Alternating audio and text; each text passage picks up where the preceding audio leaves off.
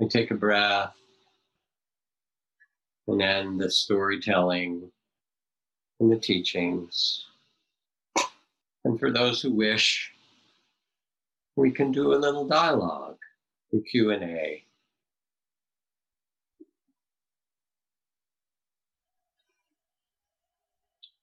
Hi there. Hi there. Who's this? Uh, my name is Brett. Hi, Brett. Where are you? Um, I'm in the Bay Area, so I'm Great. experiencing the uh, The smoke? the smoke.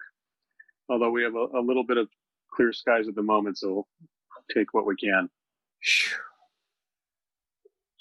I had a, a sort of a two-part question slash thought, um, and I, I was curious, uh, what strategies do you like to use or suggest to step out from the suffering and or pain? And and second to that, while working on the here and now, how do you uh, handle the loneliness that comes along with that practice where others around you are not connected to the here and now.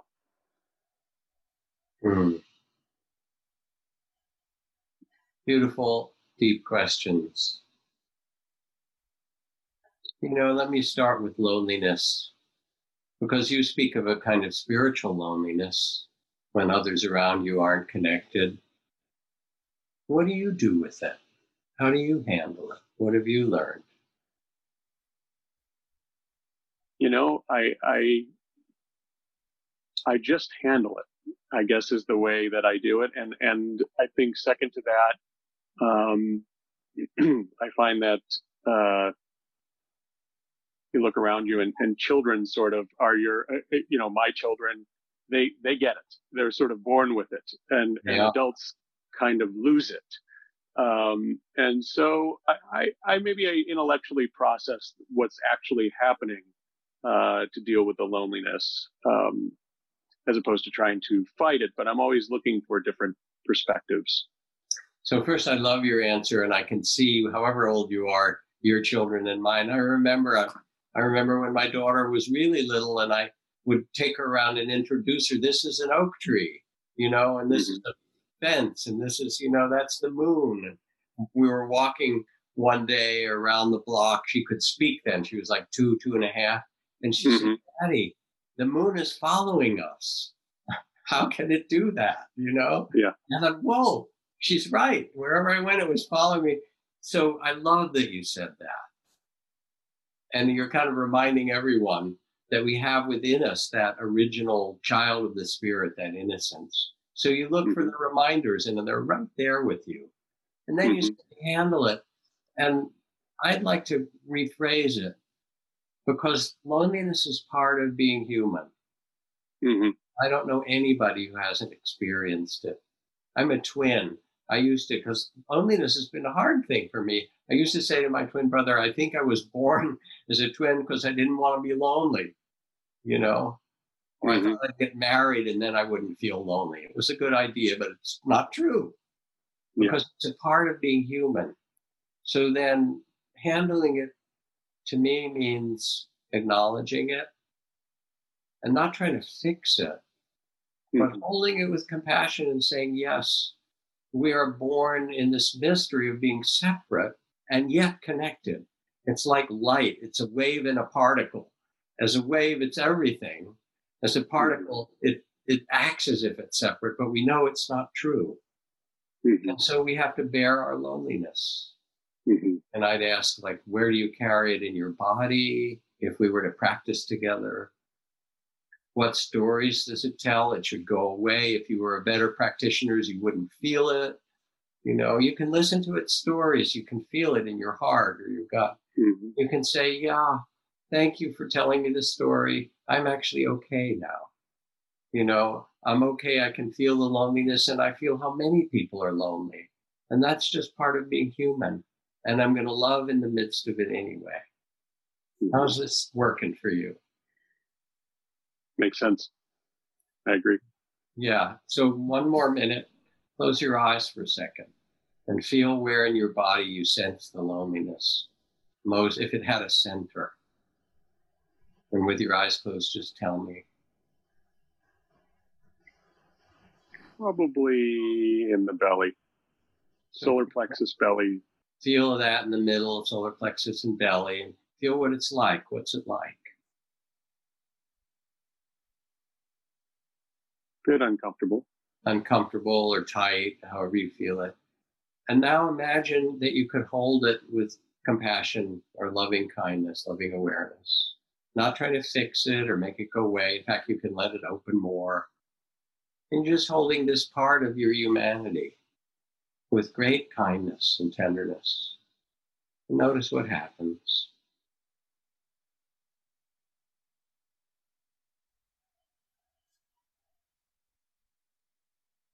What happened to it? Uh, it certainly relaxed a little bit. Relax a little. The last thing I was going to suggest is I want you to imagine your children coming and tickling you while you're feeling so lonely right now. Just picture it. And it's like they're saying, Dad, that's not the end of the story, that loneliness. Yes, it's there, but here, I'm going to tickle my father. And so you have all this. You already know it when you spoke of it. Thank you. Thank you. All right. Enjoy your loneliness and your kids and the breath of fresh air that's come. Thank Take you. care.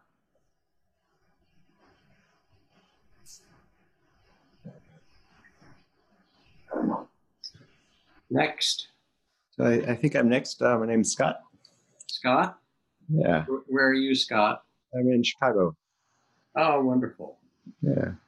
So uh, I come from a, a really painful family of origin. Um, that even as I've created a loving family of my own, I, I carry what my therapist um, so nicely termed actually today uh, a core negative belief about myself. hmm So, and, and you've written really wonderfully and beautifully about this. Um, how do you suggest working with these persistent feelings of unworthiness? Hmm. Hmm. So I have to ask you, what has helped you a bit, even if it's not enough? Yeah.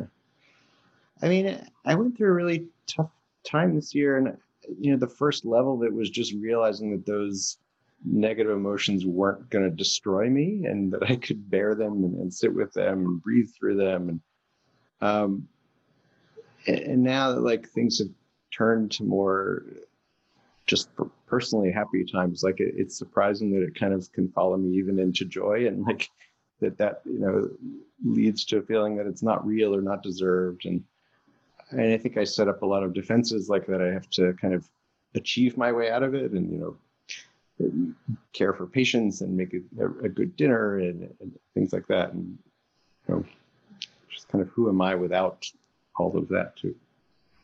So already it sounds like there's been some wisdom that's come in and some love for yourself.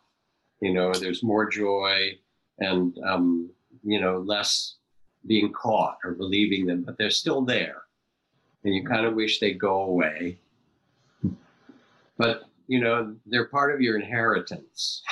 I'm sorry. Having come from a pretty terrible family myself, it's, it's, we get bequeathed these things from our family and they're there. And your question, which has a lot of intelligence in it, is how do we did deal with it you learned so far how to be with it without letting it destroy you, how to tolerate it. So, um, of course, we could do what I just did with Brett and ask you, where do you feel it in your body and how are you holding it and things. Those would be good practices. I'm going to give you a couple other suggestions. One is that there's an eight week online training program called Mindful Self Compassion. That's taught by Chris Germer from Harvard and Kristin Neff. It's really good. And I know, you know, you're busy and it sounds like you have a family and stuff, but it would be quite worthwhile. Her workbook is right behind me. uh, have you done it or you just I'm have in the middle of it, yeah. Yeah, so that's one thing. Um, because it's just, you know, it, it's common humanity. It's the fact that not all of us, but you know, of those cars going by, either putting their hands up or shouting at me, a lot of them had bad families. and we can liberate ourselves from them. So, mindful self compassion. There's also the work of Byron Katie.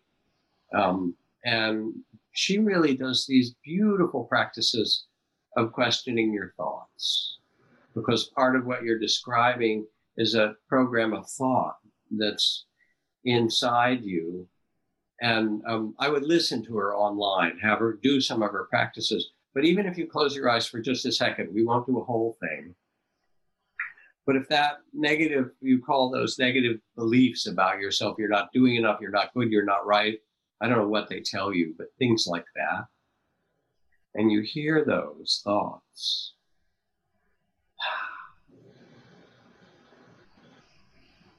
What's one of the thoughts that comes to you with your eyes closed? That's a troubling one. The hardest one is to believe that I'm worthy of of love. Right. So that you're not worthy. The thought says you're not really worthy of love. So that's the thought. All right.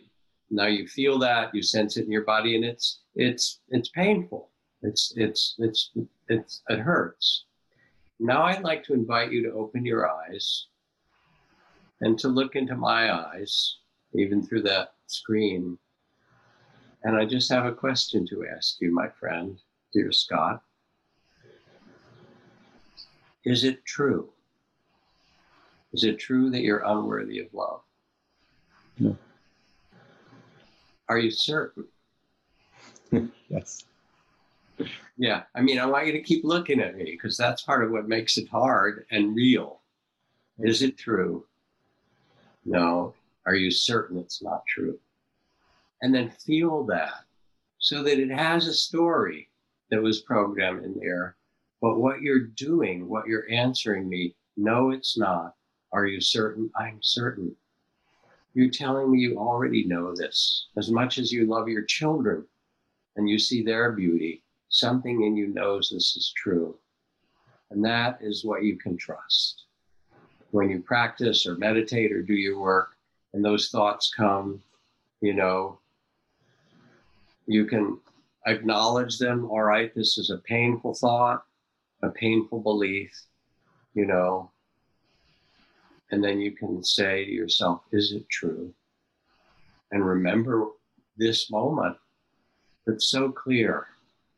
You know it's not true and you're certain of it. How's this feel? It feels great. Um, Yeah. Yeah. What kind of work do you do? Are you a first responder? uh, I'm a neurologist. Yeah, so you have a lot on your plate to tend all these people. Yeah. Um, I love the fact that you're doing it and that you've made a good family. Yeah. And you look like a really great guy. So I'm going to say, you know, you're totally worthy of love. Totally. Thank you. Thank you. Ah, let's try another. Hi, this is Ileani. Hi, Eliani, where are you? I'm in Sonoma County. Oh my God, how's the smoke there?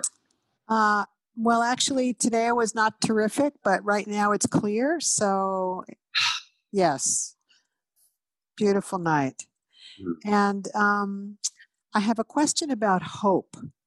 Please. Um, I recently started reading a book that I had been meaning to read forever, and then I finally, finally, finally picked it up, and it's Viktor Frankl, Man's Search for Meaning. Mhm. Just barely started it, and I was just struck by how he talked about the people who survived were people who gave their suffering meaning and from them from that meaning there was this sense of hope and people were living for something whether it was returning to a family or whatever it was but they had hope. And um, i'm very aware uh, you referenced um, barack that the presentation he gave um, was simultaneously um, uh, Maureen Dowd characterized it as a in case of emergency break this glass moment and at the same time it was filled with hope and you referenced it tonight in a way that I heard um, having more to do with story than with power. You you referenced the Hope Channel. Um, so I, I, I guess I just would love to hear how how hope fits. Um, I have hope. I have hope. I have a lot of hope.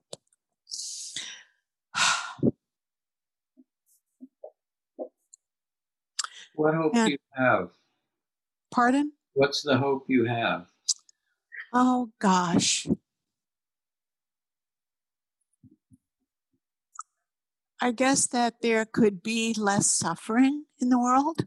Yes. You know, when I drive by uh, the animals, as you know, and I see all the cows and the horses and the goats, they're breathing what we don't have to breathe because we live in houses. And um, the people who've who've lost homes, sometimes twice over. Um, uh, I have hope that we can um, bring decency. That's a word that's used so much now. Bring decency back into our government. So I, I have a lot of hope that we will, um, we as a humanity will find the goodness that we are and um, the the beauty that we are and the love that we are you know you talk about the vastness that that we can wake up we as a humanity can wake up to that vastness so i have i have a lot of hope about that Well, when you when I asked you, thank you for this, and then I said, "What do you have hope for?" and you said, "I have hope." I also could feel as you spoke, almost as if there were some tears along with that hope, that both were true, tuning in, you know. And I think that's part of what hope is. Hope is not a denial, you know, what Viktor Frankl writes about, that you actually feel your broken heart that you feel the tears and the tenderness. And you also understand that there is a bigger story than this, that the bigger story is mothers who pick up cars yes off of children.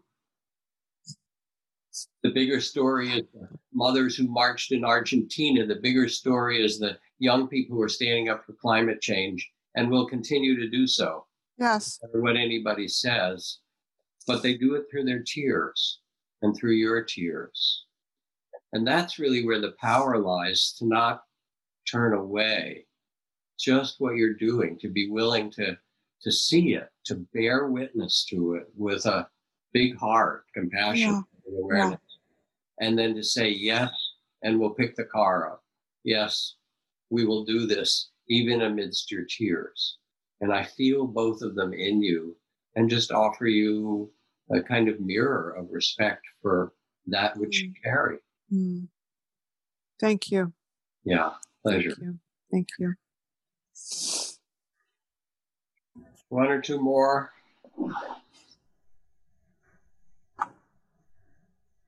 Hello, Hi, I'm Lisa. I'm in Berkeley.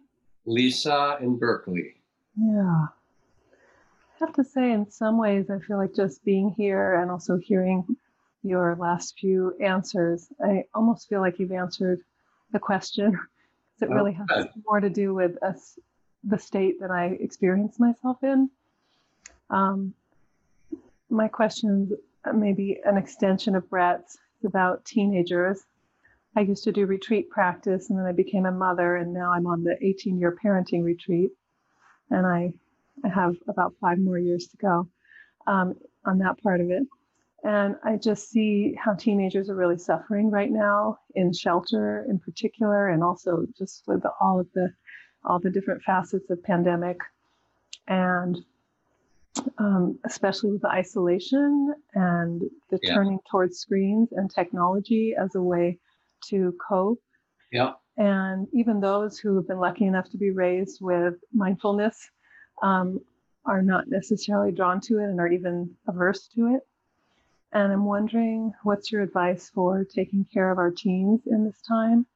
And you talked about liberation. So I thought I'd add to that. Um, well, what would you say for parents who are trying to liberate while sheltering with teens. Hmm. Maybe somebody else here has would be interested. Yeah. Yeah. Well, for one thing, um, I mean, teens are carrying this amazing energy. And they're just so full of energy and vitality and life and rebellion and seeing the world fresh and going, oh my God, look at what we're inheriting. And it's like they're you're if you're able to see through their eyes, which you can probably as a mom who's tuned in, they carry tremendous gifts and they also carry a lot of angst. And anybody who's been a teenager can remember the angst you had. Um, and I don't think our job as parents is to fix that. You know, I mean, we want to, as a mom and dad, we want to keep them happy and well and growing and stuff like that. Um, here's the truth these are teenagers who've gone through 2020. They haven't finished it yet, but they're going to be the teen. It's like people who lived in New York City during 9 11. It became part of the life that they, it became in their DNA. Your teens and our teens and our children are going to be the generation of 2020 Mm. who lived through this pandemic. And it's going to terrify them and they'll lose their friends and and it's also going to make them alive and strong because they will get through it. And you don't have to do much, I assure you. They're looking and learning all the time. You have to love it. If they want to spend a lot of time on the screen, so what? I mean, you don't have to fix them. They're looking at the world, and that's how they'll get they find their way to cope through it. Yeah, you can give them suggestions, but you can also see and let them know that they're actually going through this collective human initiation, Hmm. that it's their generation, and out of it, they're going to learn things that no one's ever learned in quite the same way. Hmm. How does this sit when I say this to you? 90% true. And then the depression piece is the 10% that says, but Whose depression? Yours or theirs? theirs, but it could be, it's, it's hard. Uh-huh. Okay, so close Hard. your eyes for just a moment. And there they are, and you're being honest and you say, when I meditate, when I get quiet, um, I feel how hard this is for myself. I can get depressed because we've lost this and this and this and so forth. So you name it and you say, and here's how I here's how I deal with it you know, I realize that we're part of some much bigger story and that this is going to be a year that we struggle to get through and remember, or whatever you say. What would you say to them honestly when you speak from your own depression? And how would they respond? You're vulnerable and they are.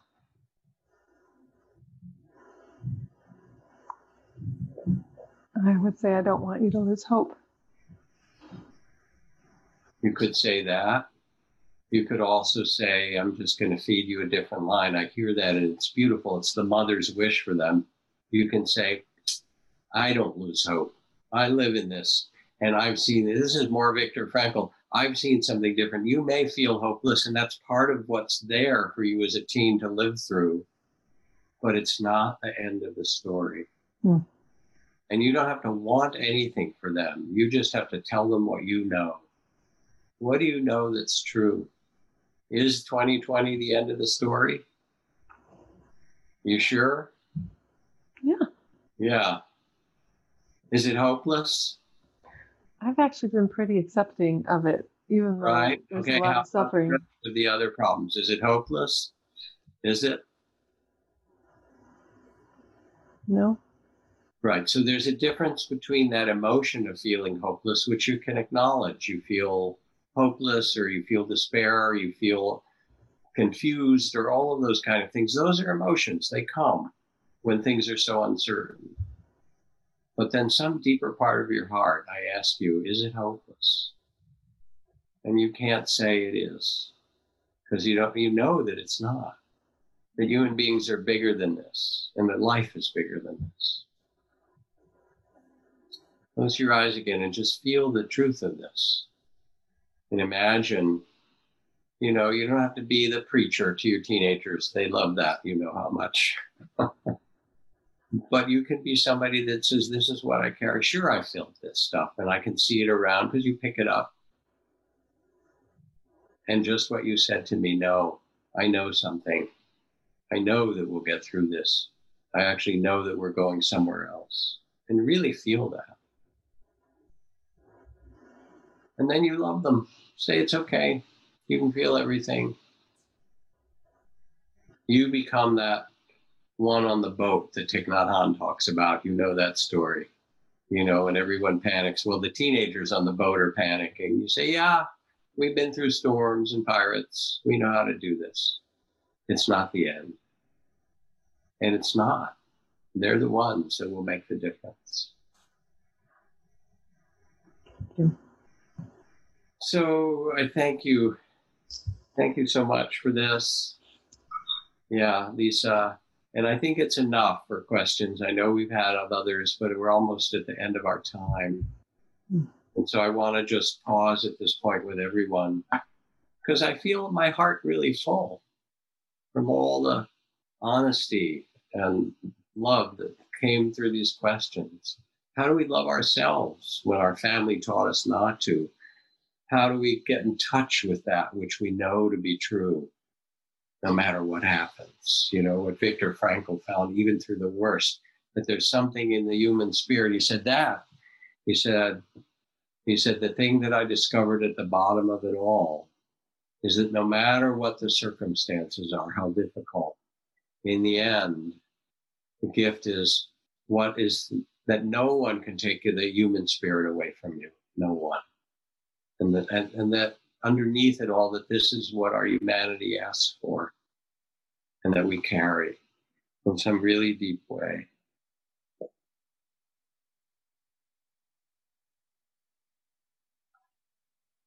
I think teenagers the best. And the fact that they're difficult and rebellious and stuff like that, hallelujah, baby. They're carrying something the world needs, you know? They are. And they get depressed. Yeah, you got reason to be depressed. You're living through a tough one, but that's what teenagers are supposed to do. And we know you can do it. You do know it. So thank them. Yeah. And thank you all. I'm really grateful for this chance to be with you, this chance to meditate and practice together and to teach. And um, I just wish you all to find your ways to know that who you are is loving awareness itself, and that you can rest in loving awareness, that you can be loving awareness, that this is your true nature. And as you navigate through human incarnation, this wild time, especially now, that calls on you to find that deep truths that you know, which have been given voice by so many of you tonight. So thank you. Let's just be quiet for 30 seconds.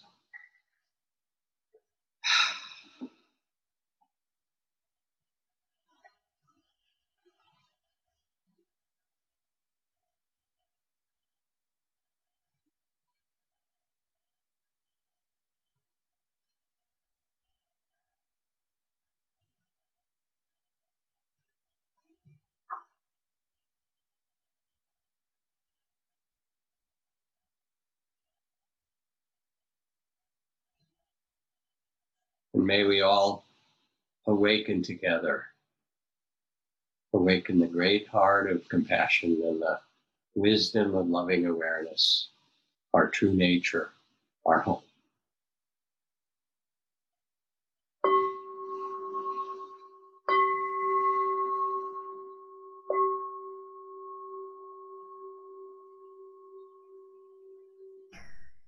Thank you all and good night.